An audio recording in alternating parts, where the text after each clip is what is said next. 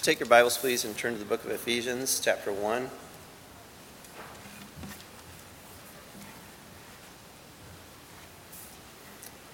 If you're using a Pew Bible today, you'll find that on page 976, Ephesians chapter 1. We're going to look at verses 3 through 14, which I should have memorized, but I don't. So if anyone does and you're willing to come up here and do this, you're more than welcome. So pressure's on. So. Blessed be the God and Father of our Lord Jesus Christ, who has blessed us in Christ with every spiritual blessing in the heavenly places, even as he chose us in him before the foundation of the world, that we should be holy and blameless before him. In love, he predestined us for adoption to himself as sons through Jesus Christ, according to the purpose of his will, to the praise of his glorious grace, with which he has blessed us in the beloved. In him we have redemption through his blood, the forgiveness of our trespasses, according to the riches of his grace, which he lavished upon us in all wisdom and insight, making known to us the mystery of his will, according to his purpose, which he set forth in Christ as a plan for the fullness of time to unite all things in him, things in heaven and things on earth. In him we have obtained an inheritance, having been predestined according to the purpose of him who works all things according to the counsel of his will, so that we, who were the first to hope in Christ, might be to the praise of his glory. In him you also, when you heard the word of truth, the gospel of your salvation, and believed in him, were sealed with the promised Holy Spirit who is the guarantee of our inheritance until we acquire possession of it to the praise of his glory. Let's pray. Father, we can just say amen to that. We do praise you, this amazing thing that you've done for us through your Son. We would ask now that, that as this word is preached and explained to us by our pastor, that you would speak through him and that we would understand even more fully what you have done for us. We ask that in Jesus' name. Amen.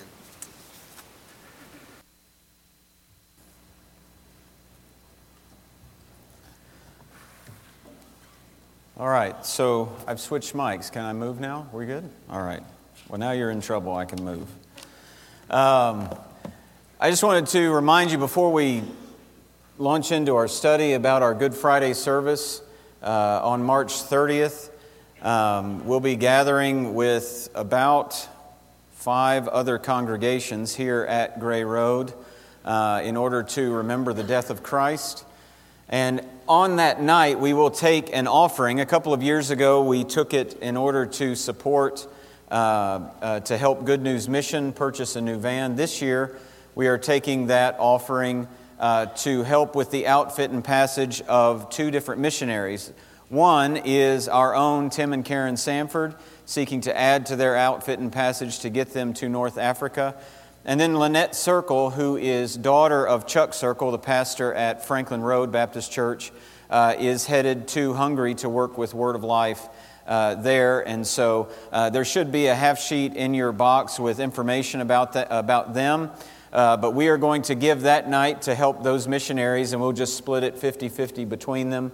And then during our uh, after service fellowship that we always have in the gymnasium, uh, they will have displays there for you uh, to see. Um, so, Deb, I'm going to call on you again. Deb, what date do you leave? I cannot. I, the 12th. The letter is on my kitchen t- counter at home. No, it's on my desk at home. But I haven't finished memorizing it yet, so I'll get back to you on that.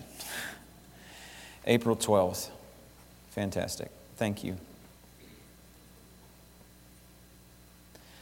Um, so, the time has come for your final examination on Ephesians 1, verses 3 to 14.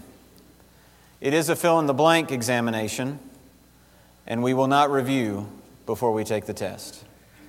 I know that's like the worst because you thought, man, I had one last shot at it. I hope you were listening. But let's uh, read together. Our goal, if you're a guest with us, has been to memorize these 12 verses. um, as we have studied our way through them. So here we go. You ready? Blessed be the God and Father of our Lord Jesus Christ, who has blessed us in Christ with every spiritual blessing in the heavenly places, even as he chose us in him before the foundation of the world, that we should be holy and blameless before him. In love, he predestined us for adoption as sons through Jesus Christ, according to the purpose of His will, to the praise of His glorious grace, with which He has blessed us in the Beloved. In Him we have redemption through His blood, the forgiveness of our trespasses, according to the riches of His grace, which He lavished upon us in all wisdom and insight making known to us the mystery of His will, according to His purpose, which He set forth in Christ as a plan for the fullness of time, to unite all things in Him, things in heaven and things on earth. In Him we have obtained an inheritance, having been predestined according to the purpose of Him who works all things according to the counsel of his will, so that we who were the first to hope in Christ might be to the praise of his glory. In him you also, when you heard the word of truth, the gospel of your salvation, and believed in him, were sealed with the promised Holy Spirit, who is the guarantee of our inheritance until we acquire possession of it to the praise of His glory. Amen. You did well. Fill in the blank is helpful, isn't it? I don't know if you would feel like you could do that uh, apart from the fill in the blanks. I get caught up doing it together because I'm just used to saying things very, very quickly.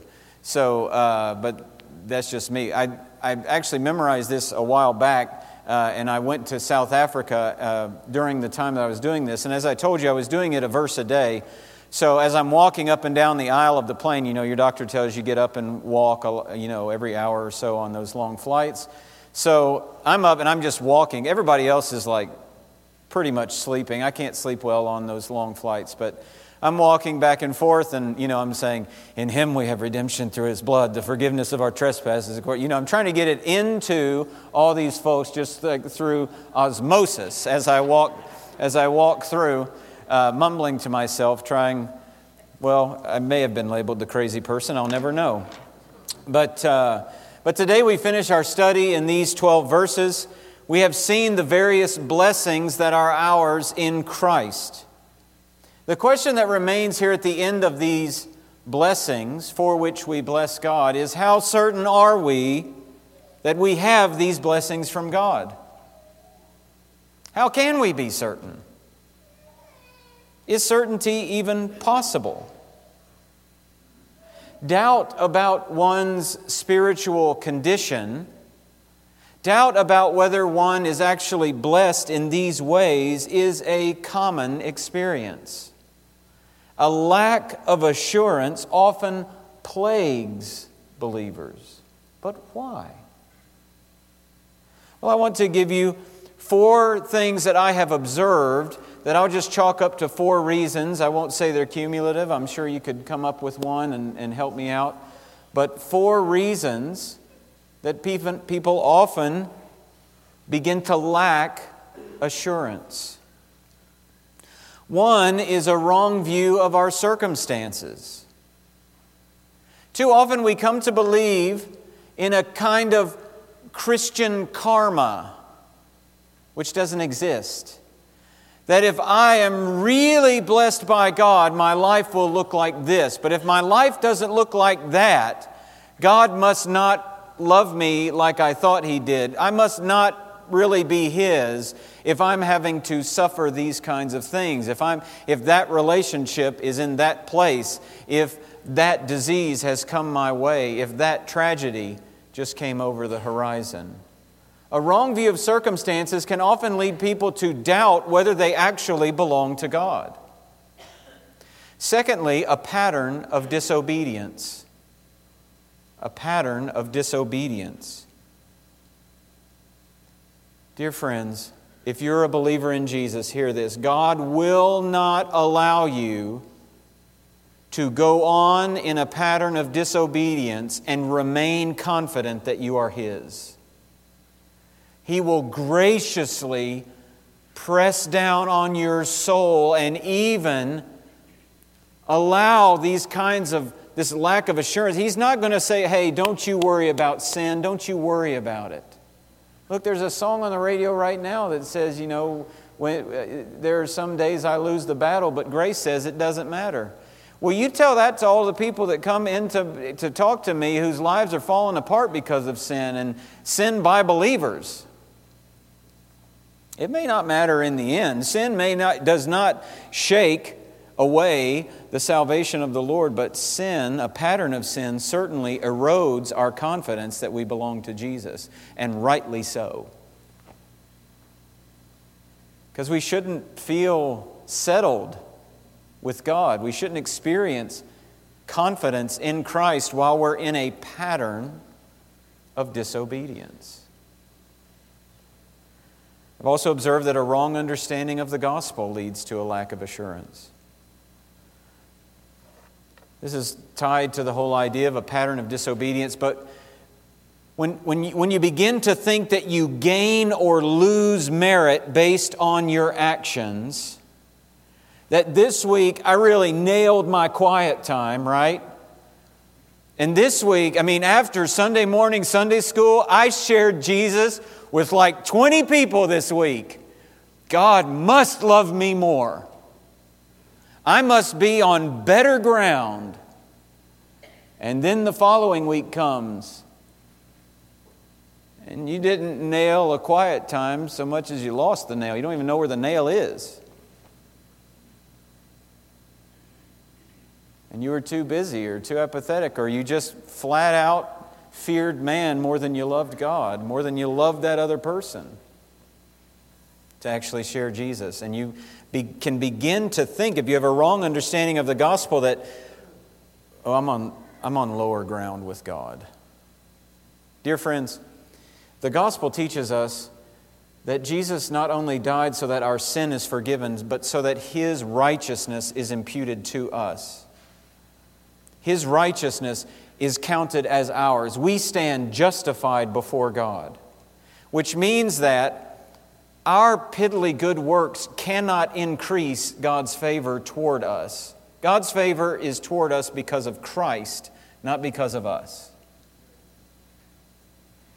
If Christ's righteousness is perfect, which it is, then what can my solid week of quiet times add to that righteousness?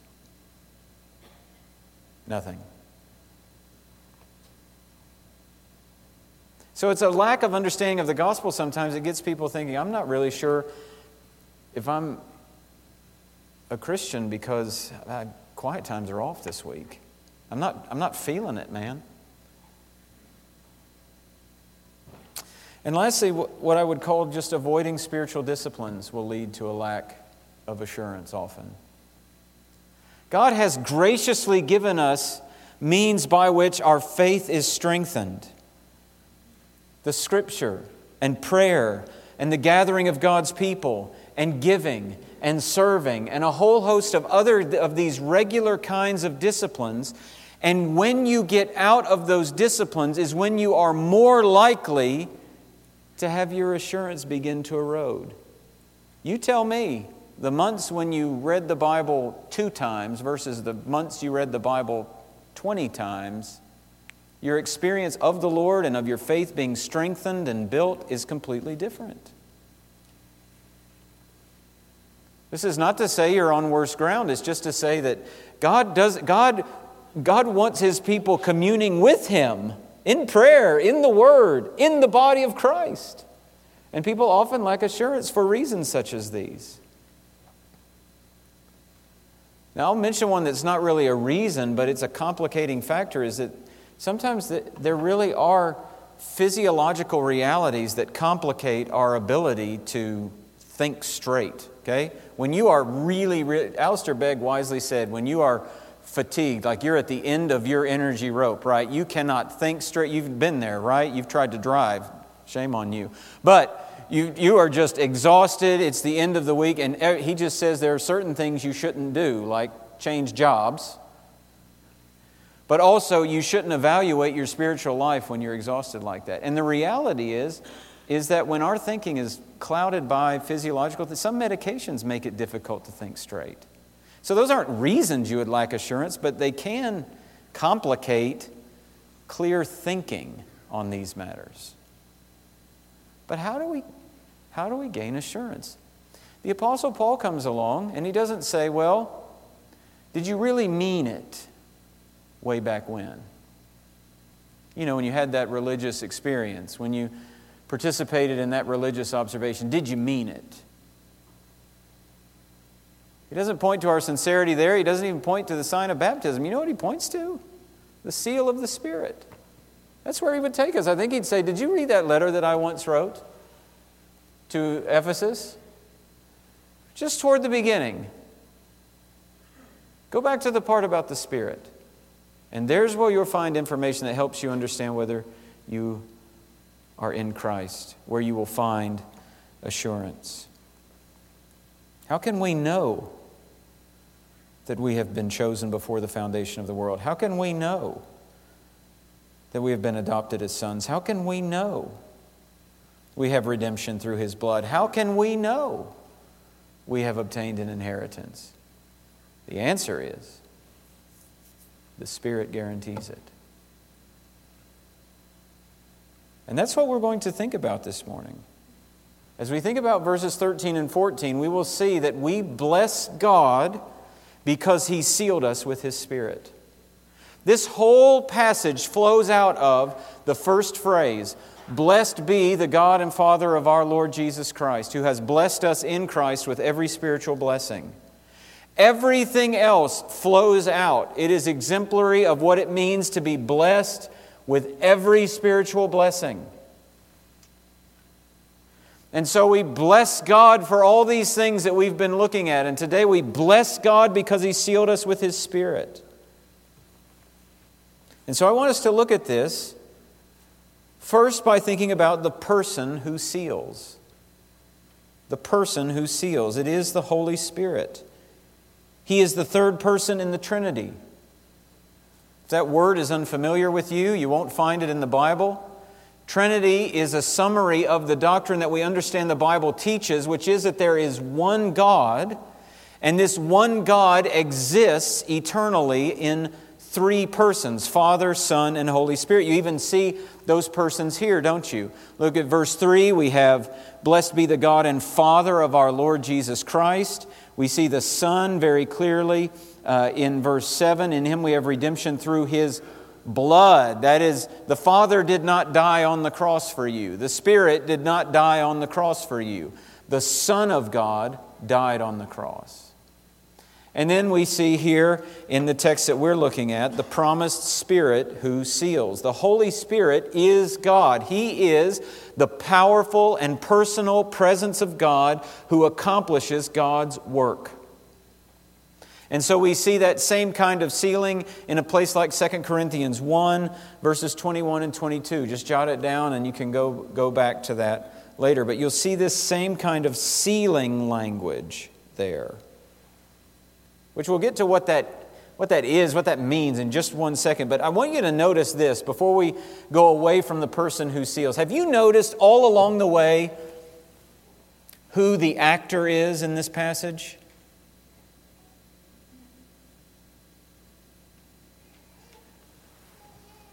the actor in all of these things, the one who is doing the giving, the one who is doing the blessing, the one who is giving what we have, is God. From beginning to end, God is the giver of spiritual life, and we are the receivers.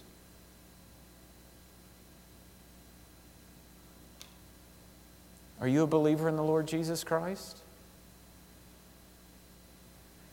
it's not because you went out and got it, it's because He came and got you. It's because He has given eternal life. He has given redemption. He has given forgiveness. He has given justification. We simply receive by faith that which He has determined to give. It is a reminder, isn't it, that, that all of our spiritual lives, that there really is no ground for me to boast not in my own heart, not as I look at an unbelieving world. As I look at an look as we look at an unbelieving world, the rhetoric of social media and the blogosphere and uh, Christian media outlets sometimes gets so hateful and it just it just travels it crosses the line right into arrogance. Dear friend, do not do not boast that you are better than your neighbor who does not believe and whose worldview is contradictory. Boast in the Lord Jesus Christ and his cross, which has redeemed you. The Lord doesn't want us looking down our noses at the world, it wants us looking through the cross to the world.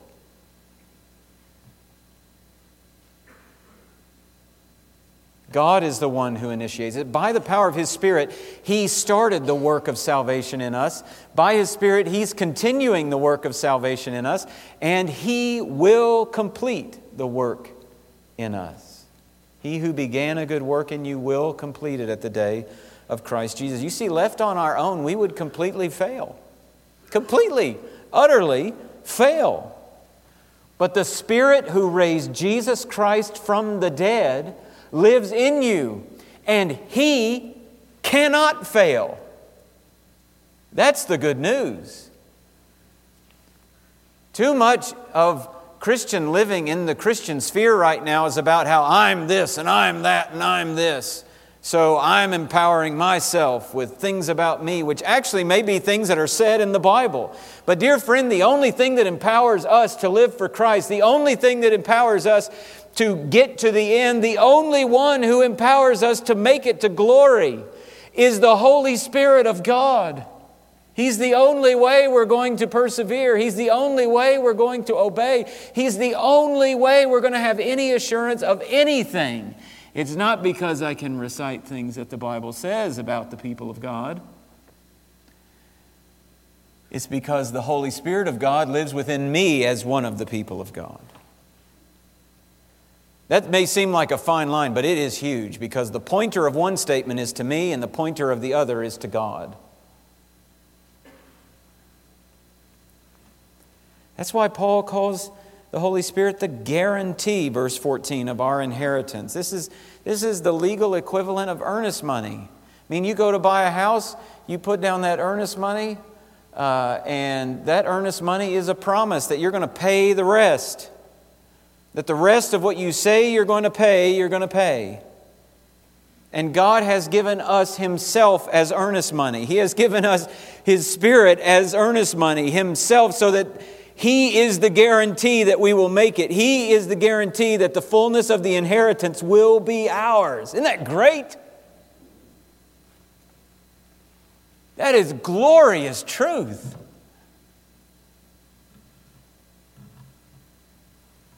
He has not only saved us for Himself, He has given us Himself to guarantee He will bring us to Himself, to the praise of His glory.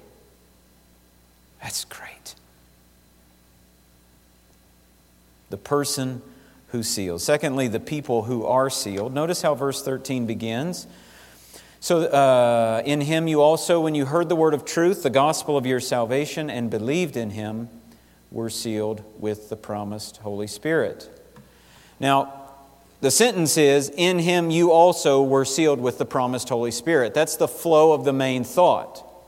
That's still a subordinate clause, but it's the flow of the main thought of the subordinate clause. But there is something that Paul throws in to clarify what he means. Now, we looked last week, the first to believe in verse 12 were the Jews, but Paul makes no distinction because in him you also have an inheritance, we who are Gentiles.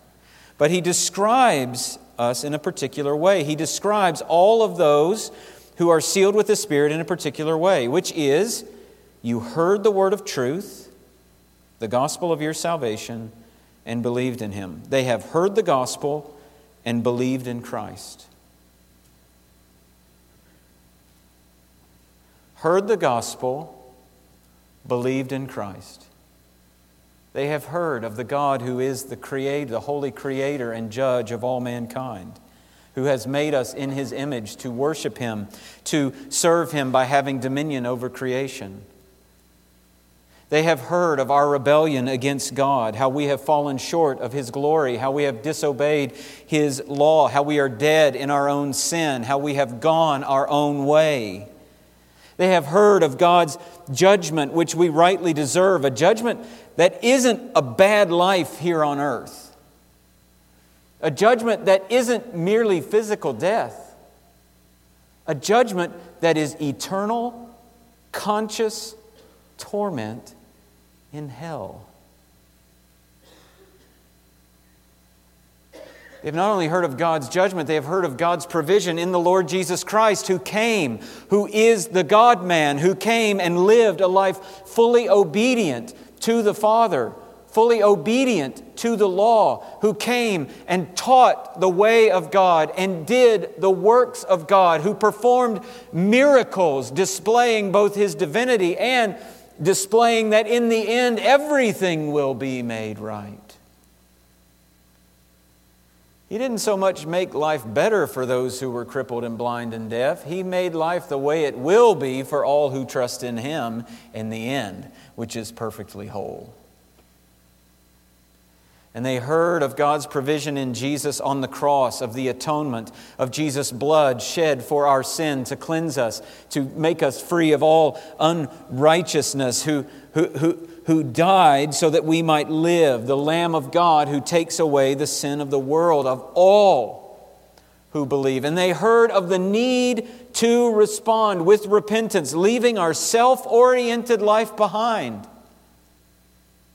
and trust turning away from sin and by faith trusting Jesus Christ as Savior and following Him as Lord. This is the message that they heard. When you boil it down, Paul says, 1 Corinthians 15, this is the gospel that I preach to you that Jesus died for our sins according to the Scriptures, and that He was buried, and that He rose again on the third day according to the Scriptures, and that He appeared.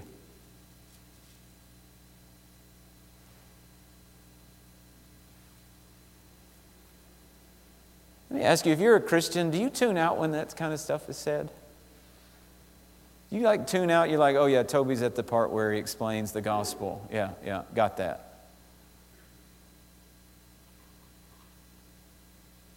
Ask yourself do I, do I tune out when the truths and beauties of the gospel are being presented? There's nothing special about the way I'm presenting them. I'm just telling you what Jesus has done for us. But, dear friends, just think back to an hour ago when we were sitting here talking about evangelism. If we tune out when the gospel is being presented, if we don't revel in every time I remember my sin and God's provision, how will we ever be winsome witnesses to other folk? If it's not winning me over and over again.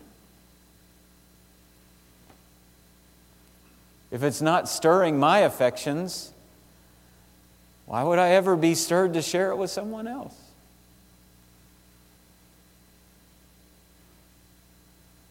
But this business of hearing, this is why what we discuss, this is why the commitment to get the gospel not just to the ends of the world, but to the end of the street is so critical. Because God, in His glorious goodness and wisdom and kindness toward us, allows us to be part of glorifying Him by sharing a gospel that must be heard so that a new worshiper is born out of a dead sinner. God doesn't save in other ways. I'm not ashamed of the gospel, for it is the power of God unto salvation for all who believe. And how will they call on one they have not believed? And how will they believe unless they hear? In other words, as we are wanting to increase prayer, as we are wanting to get the gospel everywhere that we can reach, as we want to overflow the joy of knowing Christ in our everyday lives, we don't simply need to be praying. We don't simply need to be talking to God about the lost people in our lives. We need to be talking to the lost people in our lives about God. It's both and proposition, it's not either or. Without the prayer, there's no power. And without the obedience, there's no gospel presentation. And how are they to believe in him whom, of whom they've never heard? And how are they to hear without someone preaching? And the next question is, and how are they going to hear the preaching unless someone is sent? Now, I want you to do something for me. I want you to think right now of your address. Okay, you got your address in your mind? I just want you to say your street name on the count of three. You ready? Just your street name. If it's the same, that'll be creepy. But your street name on the count of three. Ready? One, two, three. Tadpole Court. Did you hear all that? We have missionary partners. We have evangelism partners on so many streets in Indianapolis. Isn't that great?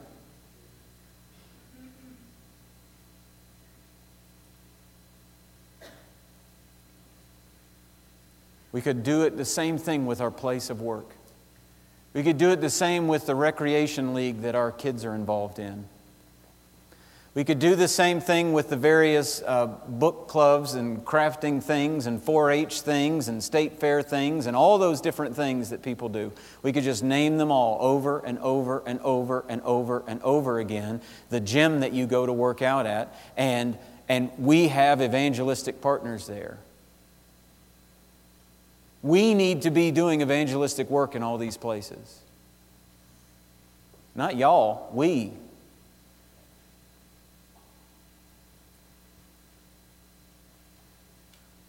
Because how will they believe unless they hear?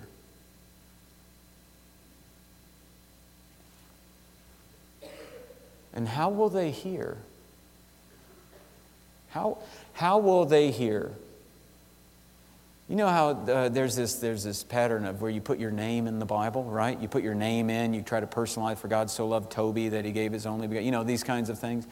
Nobody puts their name in Romans 10 14. How, how will they believe in whom they haven't heard? And, and how are they to hear without Toby preaching? There's a question. Put your name in that text. How are they to hear unless Janine shares the gospel? How are they to hear unless Brian shares the gospel? How are they to hear unless Opie shares the gospel? How are they to hear unless Hondi shares the gospel? How are they to hear unless CJ shares the gospel? How are they to hear? How are they to hear unless Ken Snyder shares the gospel?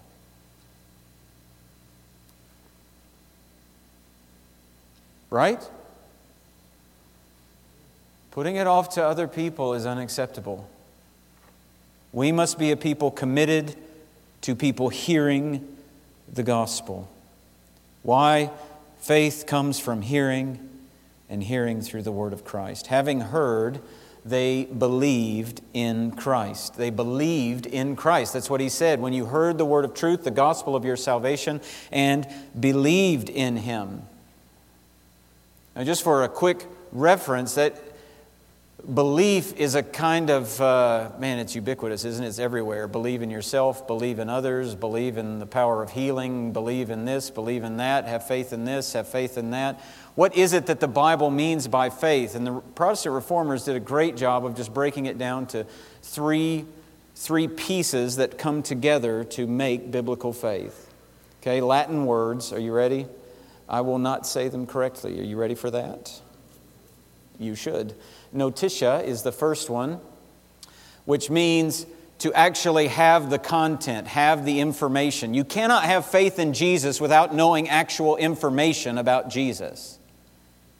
That's, what, that's why we're committed to people hearing the gospel at the end of the street, because people have to hear the content of the gospel. And then there is assensus, which is to believe that those facts of the gospel are true, to believe that Jesus really did die, to, to actually believe Christian, Christian faith, uh, doctrines of the Christian faith are true, is the next piece of this puzzle. And then the last is fiducia, which is a word of trust. We don't just have the information, we don't just believe it to be true, we believe it in the sense that we are trusting that truth to be our only hope. We are trusting that Savior. We are entrusting ourselves to Him. We are trusting that His death didn't just happen, His death is for me, for my sin. His death and resurrection is my only hope of being right with God.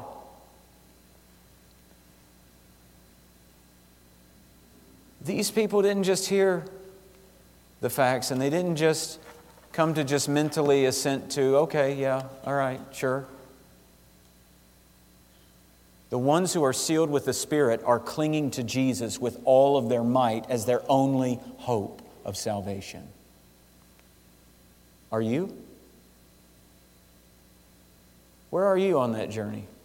You got the facts? Pretty much believe they're true?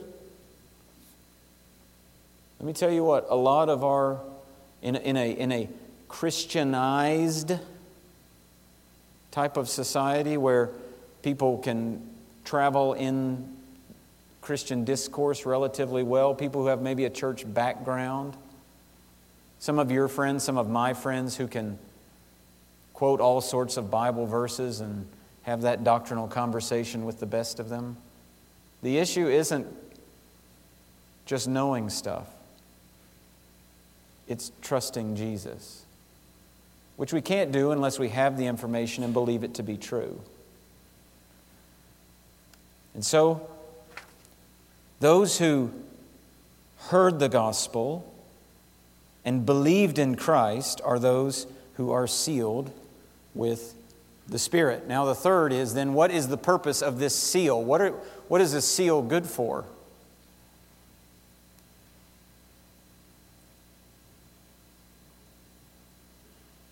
The seal was essentially used in the ancient world for three purposes, all of them relevant to our understanding of the Spirit's seal.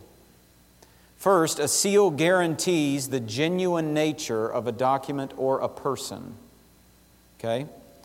So, when uh, we, we talk about giving something our seal of approval, right?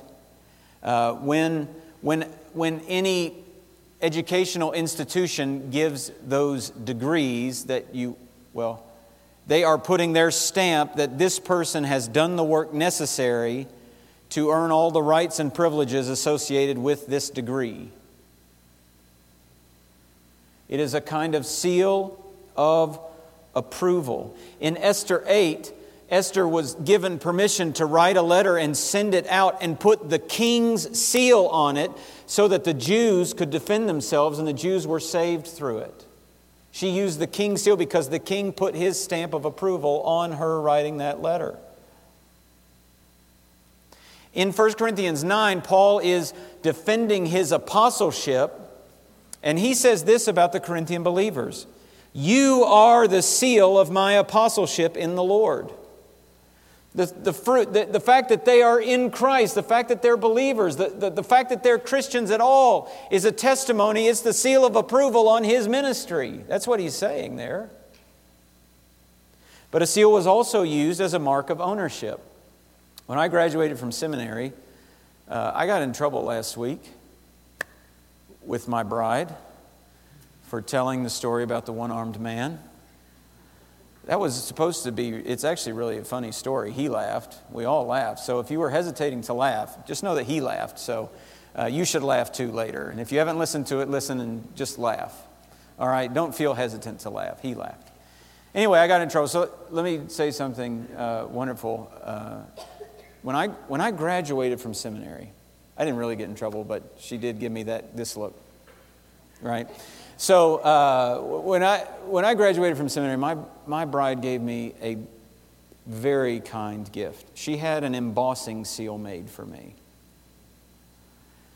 And so, in the front page of my books, particularly if I lend them out, because I want to make sure that whoever borrows them remembers who they got it from, I just I take that and on the front page, and it says from the library of Reverend Toby Johnson. This is the last time I was ever called Reverend, but was on that stamp. But I put that on there, and that way, what does it do? That seal is a mark of ownership. In the Old Testament, in Exodus, uh, 28, I believe, when God is giving instruction about the priests, He said, on their headdress, take a gold plate and they are to engrave it. And He says, uh, You shall make a plate of pure gold and engrave it like the engraving of a signet, which is the word for seal.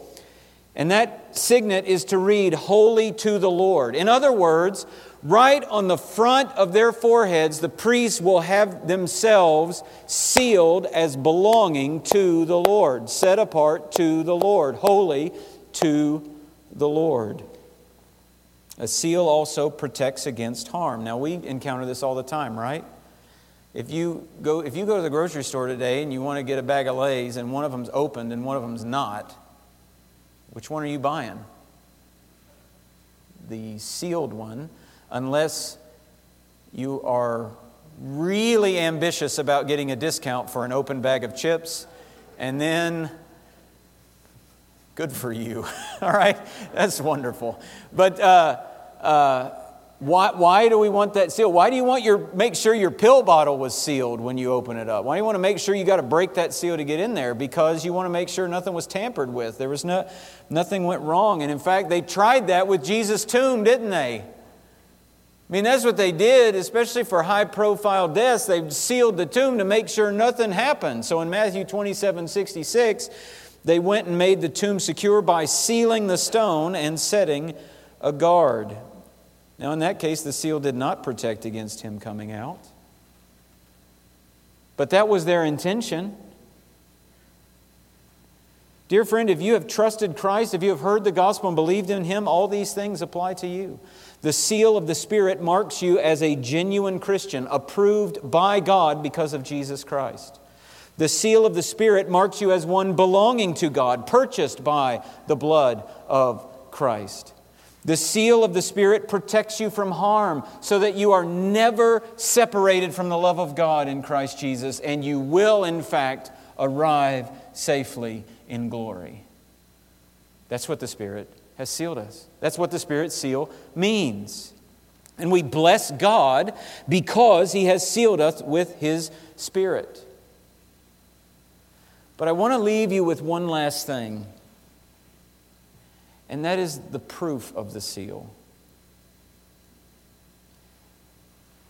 It is not located in these two verses. But later on in Ephesians, Paul is going to say, Do not quench the Holy Spirit of God by whom you were sealed for the day of redemption. And that in Ephesians 4:30 stands in the midst of 3 chapters of what it means to live as a believer in the Lord Jesus Christ, to live as one sealed by the Spirit. And in the middle of it, Paul says, Don't quench, don't quench the Spirit who sealed you. Don't grieve him. I mean, do not grieve the Holy Spirit of God by whom you were sealed for the day of redemption. There are real, visible qualities that reveal the presence of the Spirit, that reveal one who is not grieving the Spirit. And if you start at chapter 4, verse 1, and you read through the end of the book, you will see plenty of examples I'm not going to mention all of them. But what is the proof that the Spirit actually has sealed me, that I'm, that I'm sealed, that, that my faith is actually genuine and that the Spirit has actually sealed me. One, you'll do what Paul says is his thesis statement in chapter 4, verse 1, which is walk in a manner worthy of the calling to which you've been called. Four, chapter 4, verses 2 to 3, you'll be humble, gentle, patient, bear with others, eager to be unified in the church. Chapter 4, verse 11 to 16, you'll be active in the ministry of the church, seeking to build the church up in love by speaking the truth to one another. Chapter 4, verses 17 and 18, you'll live in a way that is clearly distinct from the world's wisdom and values. Chapter 4, verse 29, your words will be gracious to others and not corrosive. In chapter 4, verses 31 to 32, you will put away bitterness, wrath, anger, clamor, slander, and all malice, and you will be kind, tenderhearted, and forgive others as God in Christ has forgiven you.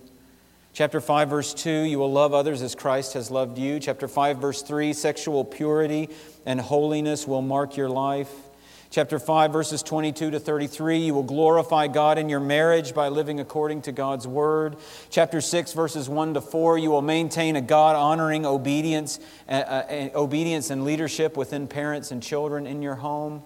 Chapter 6, verses 5 to 9, you will focus your work life on honoring God, whether you're the one in authority or you're the one under authority. You see these things? I mean, that's just very, very quickly rattled. You need to take half an hour and just read the second half of Ephesians. Do you want to know what it looks like for the Spirit to actually produce fruit in your life? Well, there it is. Go to Galatians 5, same thing. That's how you walk in the Spirit. The proof that I actually have assurance is not limited to the inner life of the believer. The assurance that I actually have the Spirit, that the Spirit of God actually lives in me, is that by the power of the Spirit I put to death the deeds of the body.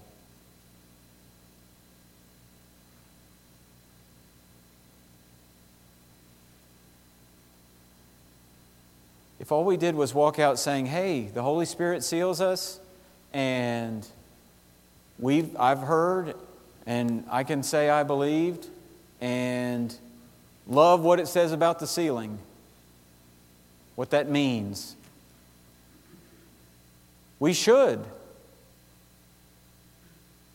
But don't you want, don't you want to know that the Spirit actually lives within you? The proof is in the life. It's not limited to the inside. It's not based on how you feel about certain things. It's not about, it's not about the experiential.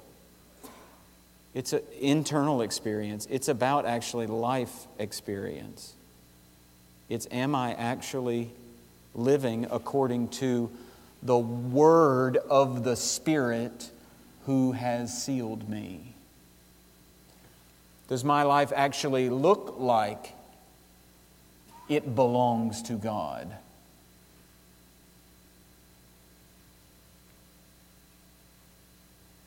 The seal of the Spirit is a great blessing for those who see God's work by the Spirit in their lives. And these truths about the seal of the Spirit should be a sobering wake up call for those who do not see the Spirit's work in their lives.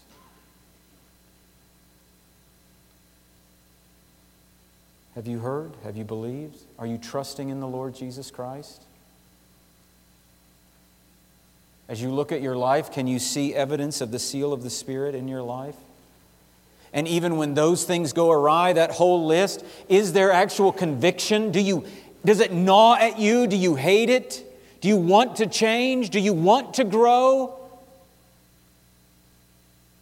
Do you want to please God?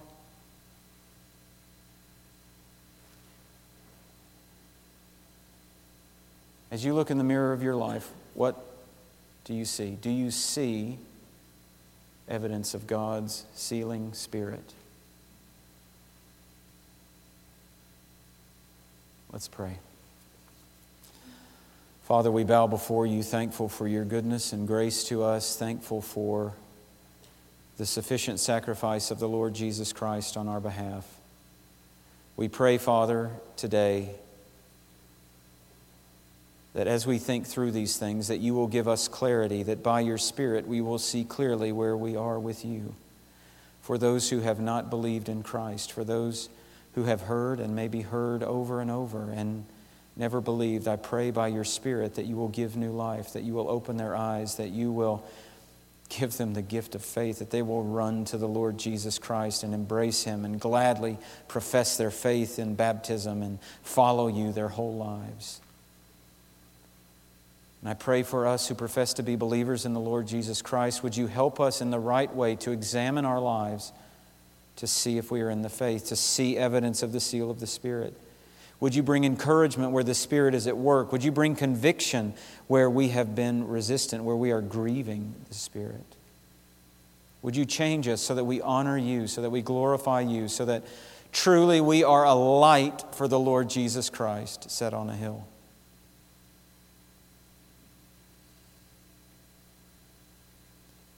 We pray all of this so that you will be glorified among us to the praise of your glory. May it all be. For Jesus' sake and in his name we pray. Amen.